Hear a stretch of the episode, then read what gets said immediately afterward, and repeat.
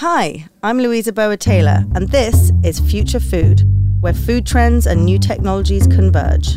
There is a systemic change occurring in our food system. In this podcast, we speak to entrepreneurs, investors, chefs, farmers, and others defining that future. This week, I speak to Amanda Weeks, who's the founder and CEO of Ambrosia, a food waste technology company that has recently come out with its first product, which is a cleaning product called Veles.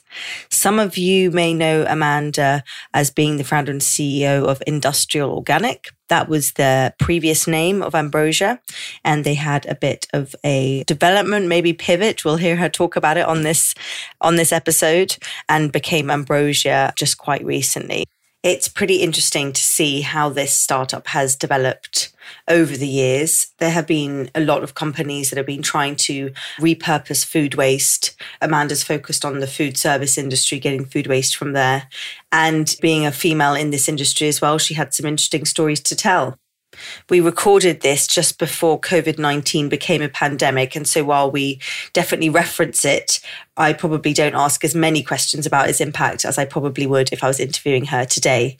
But in any case, I hope you still enjoy it. And thank you for listening. I know it's been, I think we met for coffee once like 4 years ago. And so back then you were creating a network of urban biorefineries to take food waste from restaurants and make ag products like fertilizer. But now you're in the consumer products world with a new cleaning product. And obviously there's a link, but it feels like a big evolution, or could we even say a pivot? Yeah, I think it was an evolution. The first part of that statement is still correct. We are still intending to open distributed biorefineries around cities. We have a demo facility in Newark that's been operating since 2018. Initially just focused on the waste processing part of it, which is a really difficult nut to crack, I'm sure you know. And the end products were a little bit of an afterthought at the time. And it seemed, fertilizer was the obvious choice. But because it's the obvious choice, there's a lot of other people doing it, which is why we ended up going down a different path. Interesting. And so how did you come to the cleaning product space? A couple of things. One, it was kind of an accident. So one of the byproducts of our process, we have formulated into this cleaning product, and we initially thought that it was just water, that it was just distilled water from our process. But it smelled a little bit acidic, a little bit vinegary, had a low pH, and then we had it tested, and we found the components to be distilled water, organic acids, alcohol. And at that point, myself as a consumer, I had become very interested in clean and natural products, in educating myself about ingredients. And so I saw that and I said, oh, that's a natural cleaning product. So we started working with outside labs that test cleaning products for efficacy. And so we just started testing it against other cleaners in the market, both natural and conventional, and it outperformed our expectations every time we got the results back. And so we figured that this was an interesting path to go down. And it's something where it's also is in my wheelhouse. I have a background in consumer insights, marketing analytics, strategy. I worked on the agency side for a number of different Unilever brands. And so it also felt a little bit like more of my comfort zone than getting into agriculture. That's so awesome. That's amazing. And so you didn't actually have to doctor the product or add anything else to it? It was literally the product that you were creating in your biorefineries from the food waste, and that was ready to go? Yes and no. And the last iteration of our production of the product that went into our first run that we're selling now, we started to dial that in a little bit more because we wanted it to be consistent. And we also had some work to do around the base odor. So we added in some filtration steps, and then we also included a fragrance. But essentially, yeah, it was more or less a product right off the bat. And that was another reason why we pursued it. It just was something where we felt like it was within our resources to produce and formulate and bring to market. It's a type of product that requires, you know, unfortunately, not as much rigor in terms of its claims and testing. You know, it's not like selling a fertilizer where we need to have all these case studies, which we need to convince a farm to buy it. Selling a consumer product, there's a much lower barrier to entry and it's a much shorter sales cycle. And so it just felt like, you know, a lower hanging fruit, so to speak. That's fantastic. And I love the branding. So you've got a different name for the cleaning product, which is it Veles? That's how I say it. Veles, that's great. And your company obviously is Ambrosia. So do you imagine having various different products coming out of the Ambrosia parent company as such? Yes, that's the idea. Ambrosia is the food and drink of ancient gods that made them immortal. And we felt that and evoked the idea of circularity. And then all of our products will be named for different ancient gods that have qualities that relate to that product. So Veles is an ancient shape-shifting god of water, earth, the underworld, and magic, which we felt like touched upon so many aspects of the value of the product. We're saving water. Cleaning products are over 90% water. All of the water in the base of our product is recovered from food waste. We're obviously, you know, in with the underworld through this idea of like death and, you know, ultimately rebirth. So the product is being made circular or immortal by food waste. Love it. So can we dig a little bit into the science and can you explain, you know, what is an urban biorefinery? How do you build those? How many do you have now? Just talk a bit about how that process actually works. Yeah. So right now we only have our demo location, but we're in the process of raising financing for biorefineries in New York City. It's a slow process and, you know, requires a bit of capital. So I've been working to structure the business in such a way that the biorefineries will be funded through project finance as a utility where it's all based on the tipping fees. And we're going after a lower rung of food waste. You know, we're going after non-consumable food waste, essentially. There are a lot of companies that are out there that are going after consumable food waste. It's higher value. They can make it back into products for consumption, whether that be for people or animals. And we're going for, you know, more mixed pre and post-consumer food waste, where that waste stream is going to still be reliant on, you know, a tipping fee model. And what happens in these biorefineries is it's really more of a materials handling solution, I would say, than a scientific one. The science comes in more downstream. So food waste is made of organic compounds, sugars and carbohydrates, fats and oils. And what we do is we stabilize it through a brief fermentation period. And then we separate out the base components mechanically. So we're employing multiple different types of separation technologies to end up with raw materials that can then be further processed into new ingredients, new products, of which the cleaning product is the first.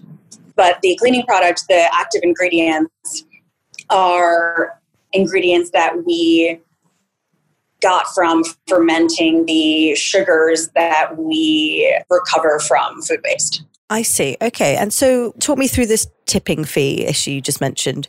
So the restaurants or whoever has the food waste pays a fee to dump their waste with you? So we intend to work with the waste haulers. So the way that industry works is the businesses and even, you know, municipalities, if it's a public collection service where your taxes are paying for it, either way, a truck comes and collects that waste and they're paid for it somehow, whether by a business through collection fees or it's public collection service through taxes. And then that truck has to go somewhere. And when they go to a landfill or when they go to a recycling facility, they have to pay a tipping fee. So we are working, we're not necessarily going to work directly with the food waste generators, like with the restaurants. We work with the haulers. And part of our approach is that by breaking up these facilities, we can cut down on the truck traffic and we can save them a lot of money than they would have spent driving out, out of state, for example, to a compost facility or to a landfill or to an AD facility, and then also saving the other costs like wear and tear on their vehicles from driving out. A lot of these trucks are driving several hours upstate to a farm where the last mile is on a dirt road that doesn't get paved in the winter with a truck that has a very heavy load of garbage because food waste is very heavy. Right. Okay. So you're actually solving some of those infrastructural challenges around food waste. Correct. Fantastic. And your biorefineries, have those been designed in-house by the Ambrosia team, or is it, quite a typical model? No, to date, we have done everything in-house. I think that will change soon. Once we get further along in the fundraising process, we'll bring in an outside engineering firm. But at the moment, we have a process engineer on the team who has done all of our modeling out of the facility to date. Fantastic. So what types of investors do you have? I know you've been building this for a few years now. And as you mentioned, biorefineries, that's, expensive stuff. And it's very much a physical asset, which some venture capitalists, I know, it wouldn't fit into their thesis. So what kind of investors do you have backing you? Excellent question.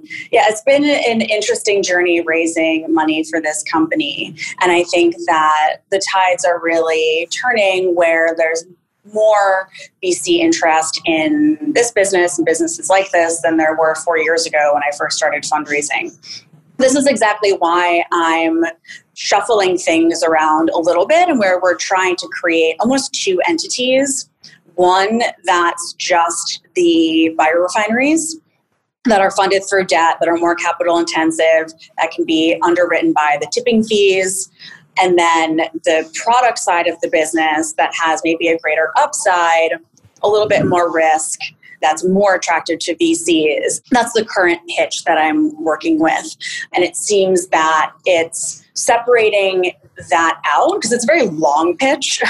So when I fundraise, I feel like I end up explaining the company for 20 minutes. And so by distilling that down and simplifying it, I feel like that approach makes more sense to people. And so kind of removing the slow capital intensive aspect of the company off to the side. Kind of like how a lot of indoor farms, when they open a location, it's a separate LLC. And then the main company kind of owns the tech and they're structured more like a software company up top. And that's how, a lot of those companies have been able to raise VC. I'm looking to the indoor farming business model for inspiration and how to structure this because there are similar challenges.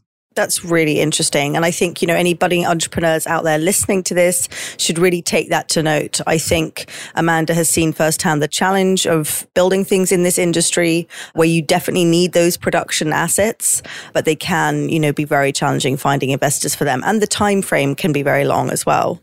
That's great to hear. And, coming back to this idea of having this consumer product arm, and it was interesting that you said that you had consumer insights in your background. How did you then go from that to a food waste startup? That's the question. That's the $1 million question. I've always been very entrepreneurial. I've always been someone who likes to plan, likes to problem solve, likes to sort of untangle things. And I was feeling unfulfilled. I started becoming interested in food and food systems. And as I was saying before, supply chain, product ingredients. In 2011, I almost ran away from New York to work on a dairy farm in Maine, but didn't. Instead, started a company. That would have been fun too. I know, yeah. It would have been a very different life. Who knows where I would be right now. But I just started looking at space broadly because I felt that I wanted to do something that directly impacted people, that had many facets to it, that would never really go away. That was sort of recession proof. Like we're still going to eat and consume things to a certain degree, no matter what. So I ended up gravitating towards food waste, right after New York City initially passed the law that would mandate businesses divert food waste from landfill. And it felt like a natural fit because as a native New Yorker, I actually grew up about 3 miles away from Fresh Kills, which used to be the biggest landfill in the world and viewable from space. That was New York City's primary landfill. It felt like there was a link there, even though I, initially had no business being in this industry. There was that origin story that I could point to that made sense to people. And I initially was embarrassed of my background, and it was something that I thought was a drawback, something that I thought hurt the company. But now looking at the landscape, I think that the fact that I do know the consumer products industry and I have a marketing background, I think is now a major advantage for us. That's really interesting that you say you're embarrassed about it. And I think maybe that was a function of the fact that you were focusing on agriculture for your first product. I know it certainly can be nerve-wracking sometimes talking about agricultural issues when, you're not from a farming background. I've certainly felt that myself. It's interesting that now, we're really seeing with these supply chains being shortened, that consumer products and consumer food and farming and agricultural products and food waste, it's really becoming a much tighter knit ecosystem and much more relevant to have that consumer experience now, whereas a few years it wouldn't have been. And that's really interesting. You've experienced that firsthand. Yes. And I think that consumer trends and consumer demands in their home and personal care products will incentivize larger corporations to look at this solution and consider also making products this way. Because our long-term goal is to partner with CPG companies and develop products and ingredients with them. And I was having a conversation last week where I was told that trying to sell agricultural products are very difficult unless you're saving a farmer money. They're not interested. They're not really driven by, the circular economy and all these buzzwords. But consumers are. And so I think that also just in terms of awareness and demand and also the openness to try a product like this maybe exists more right now in the consumer product landscape than in, commercial agriculture, for example. But I could also be wrong about that. I hear different competing opinions all the time. But it still, all speaks to how consumers are having this impact, down the supply chain, whether it's on what farmers are growing or how the food is being processed. Interestingly, we had on the podcast a couple of weeks ago, Adam Lowry, who is from Method Cleaning Products, and he has now got a plant-based dairy company. So it's kind of interesting to see him come into this space. You guys are kind of going in different directions. He's very much focused on what the consumer wants and obviously had success with Method products because it resonated with consumers to have cleaner products in their homes, and is now looking at how consumers are concerned about environmentalism in terms of the foods that they eat. So that was an interesting parallel.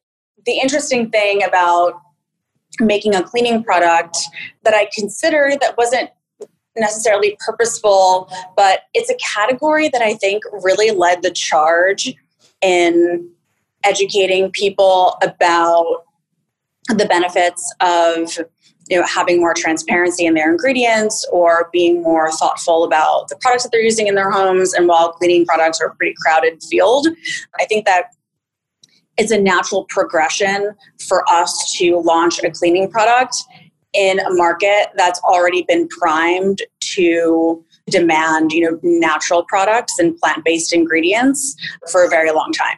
Okay, switching things up a little bit for some more general questions now. What did you have for breakfast today? Oh, for breakfast, I had a little sweet potato and egg quiche from a place called Proper Foods. That was very good.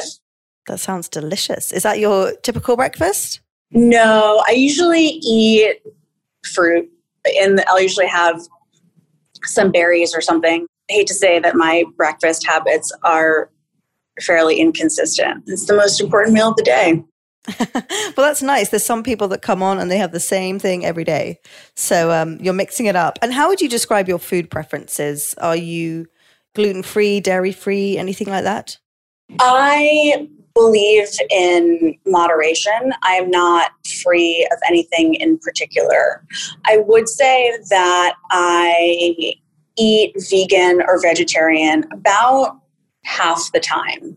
And I'm very mindful of when I eat meat. I'll probably only eat red meat maybe once a month, if that, and it has to be special. And I have to ideally have bought it myself or be in a restaurant where I know it's coming from someplace responsible. I don't eat pork very much because of just the pork industry, and pigs are very smart. I try to track my meat intake to a minimum, but I don't really subscribe to any kind of restrictive diet. Interesting. So thinking about how you've been working in this space for a long time and now you're, coming at it from a different angle, this is quite a big question, so feel free to take your time. But what is your vision for the future food system? Perhaps name one or two things you think we'll see in 2050 that are different from today, or that you think we should see. I think that we will see more people growing or raising their own food. I think we're going in that direction. I think people are more and more interested in farming and gardening, where there was, I feel like, a little bit of a dark period where farming went away and just became this mysterious thing that, happened off screen. And I think that's coming back in people's consciousness. People are starting to become more interested in and taking a more active role in where their food comes from and bringing that home. That's going to continue. And I think that we're going to see more innovative and sustainable ingredients. So I think we're going to see insect products. I think we're going to see more seaweed products, algae products. I think that there's still a long way to go with some of those, but I think that that's something in the future. I think that it's going to be even more commonplace. That's really interesting because I am pregnant at the moment and I'm taking a prenatal supplement. And I realized the other day that it's a vegetarian one that was on the label. I was like, oh, okay, what does that mean? And I realized that it's removed the omega from fish oils and it's now replaced it with DHA, which is basically, I think, the same, but from algae instead. I think it's interesting to see, how those consumer food preferences are going to drive some of that in products that you would never imagine to see those in. Yes. Yeah. I think supplements is the first frontier, getting people comfortable consuming it and then eating it. I've had some algae products over the years that were a little weird in consistency or tasted a little weird. So I think we have a little bit of a ways to go in terms of food science and in terms of flavors of those products. But yeah, I think that getting people comfortable taking it in a supplement form is the first step. What keeps you up at night? That's funny. I was up last night. Got a lot going on. It's multifaceted company, and it has to be because we're dealing with a physical product and we need to create end markets for it in order to be able to scale up our waste intake and actually provide a true waste solution. And it's been a long road, and I've learned so much, and I've really grown into my job leading this company.